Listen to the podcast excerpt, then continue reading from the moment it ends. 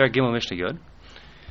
And we had, we mentioned in the previous Mishnah and Tess that uh, that the nanuim, the shaking of the lulav, is connected to Hallel. So now we're just going to talk about Hallel for a moment here. Hallel, by the way, is, is one of the seven mitzvahs to Rabbanan. Someone was asking me after Shir, I don't know if you heard Noah was asking about about nanuim. How could they institute nanuim if that's not what the Torah said? The Torah said just lakach them, take it. What's this nanuim infrastructure around the mitzvah? I said that's I'm not even a kasha, but rabbis did it all over the time, all over the place. He just doesn't realize that that's happening everywhere. But uh, what's in here, this actually is a mitzvah. Hallel is a mitzvah that was like sort of like fabricated out of thin air. It's one of the seven mitzvahs that doesn't have a scriptural basis for it at all. Just mm-hmm. the rabbis decided it's appropriate to recite Hallel, and, and they've made a mitzvah called saying Hallel, and we make a brach on it, as I'm sure you know, he said this morning. Sephardim only say on the full holidays, by the way. Right. But anyways, it, it's, it's, a mitzvah durabanan that is like not based on anything. they make a. Bracha, is a Hallel. That's right. That's right. So, but this on Sukkot they make it every day. So, so anyways, this is Hallel. It's one of the seven mitzvahs durabanan. You don't ask what the other six are. I know, which are, um, main. Yeah. It's it's Hallel, natilas yadayim, washing your hands, which is we say make a bracha, and it's also about of the clear blue sky. Um, erev chatzeres and erev tchumen. We'll learn like that for a second. To make it simple, it's four. Then you have um, Megillah. You have Megillah and and uh, Neros Hanukkah. That's six, and the seventh one is uh, Neros Shabbos. Neros. Okay, so that's that. So those oh, seven. Mnemonic. What? I don't have a mnemonic for. Yeah, I need, to get, I need to get one. Okay, so a memory device. Yeah, I got to get one of those. Got to get me one of those. anyway, so this is one of those. So now just so we're segueing into Hallel for for a moment here, and the way they used to say Hallel in, in the times of the Mishnah, not in the times of, of the Gemara and the Amoraim, says by the time of Rava already everyone said their own Hallel, but in the time of the Mishnah, one person would recite Hallel, and everyone else after each like phrase, verse, let's call it, not enough every pasuk, but every like phrase, they would say haluka, they would respond. And it's like shomeya kaona, they'd be, the shlichtir would be mot them in hal. This is before the days of Sidurim, and, and anyways, but even, that's how you used to do it. So, if you, the case here is going to be if someone didn't have a regular you, so okay, so that, the way that works is shomea kaona. That hearing something is as good as um, saying it yourself. Someone's moti. Just like when you have kiddush on Friday nights, one person says kiddush and everyone else says amen, and they're all yotzi kiddush.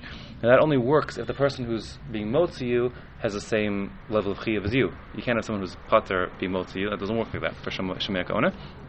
So normally in Hallel, Hallel is a mitzvah asesh as grama. It's a durabanan, but it's time bound. They only say it how many days a year say it. The Gemara says in in uh, in Sukkah. It says it, but how many? I forgot the head count. Now, in any case, whatever it is, so so um, 21, 22, I think that number rings in my head for some reason. Whatever it is, um, so th- it's only on those days that you say Hallel. So therefore, the days you don't say it, there's no mitzvah, and therefore it's a mitzvah groma, and therefore women are potter from it. And therefore the Mishnah says, if instead of getting a grown-up person to be motzi you and say it, so then it says misha haya eved o isha or katan makron so. If instead a person had an eved, which is his Jewish his Jew, his non-Jewish slave, excuse me, who's only a member, his pater in grama, like a woman, or an isha, or a woman, or a katan, or a child, do the reading of the Hallel for him, and he would just say amen after that. That's not going to cut it. He can't just say haluka afterwards because they're not chayiv, therefore he can be they can't be moti him.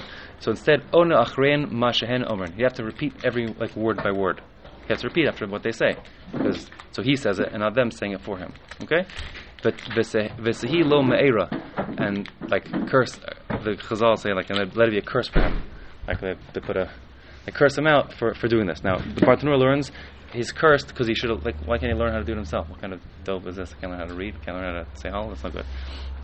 Unimpressed. Rashi um, had a different shot. Rashi learns um, that to that to get like one of these second class Hallel sayers, they're not they're not chayiv to do it for him is uh, that's like a disgrace to Hashem. Like the mitzvahs for men, like let them be a man and do it. So it's a curse on you to, to not get someone proper to do it. I think Rashi does that because of the next line in the Gemara, which says, "Im gadol makroso." If a grown-up man is reading for him, ona achrav haluka, he can just simply say haluka after each phrase, and then be yoti. So I guess the issue is, why is that okay? So the answer is that's how the surah of the mitzvah is set up. So that's cool to do, and therefore I suspect that's why the, the Bartenura said what he said is a little difficult because now it's he he can't necessarily read, but he's not no no no curse applying to him for sure. Could just be that that's if you do it in the way it's pro- appropriately done, then that's not a not a, such a bad thing. Therefore, you're not cursed.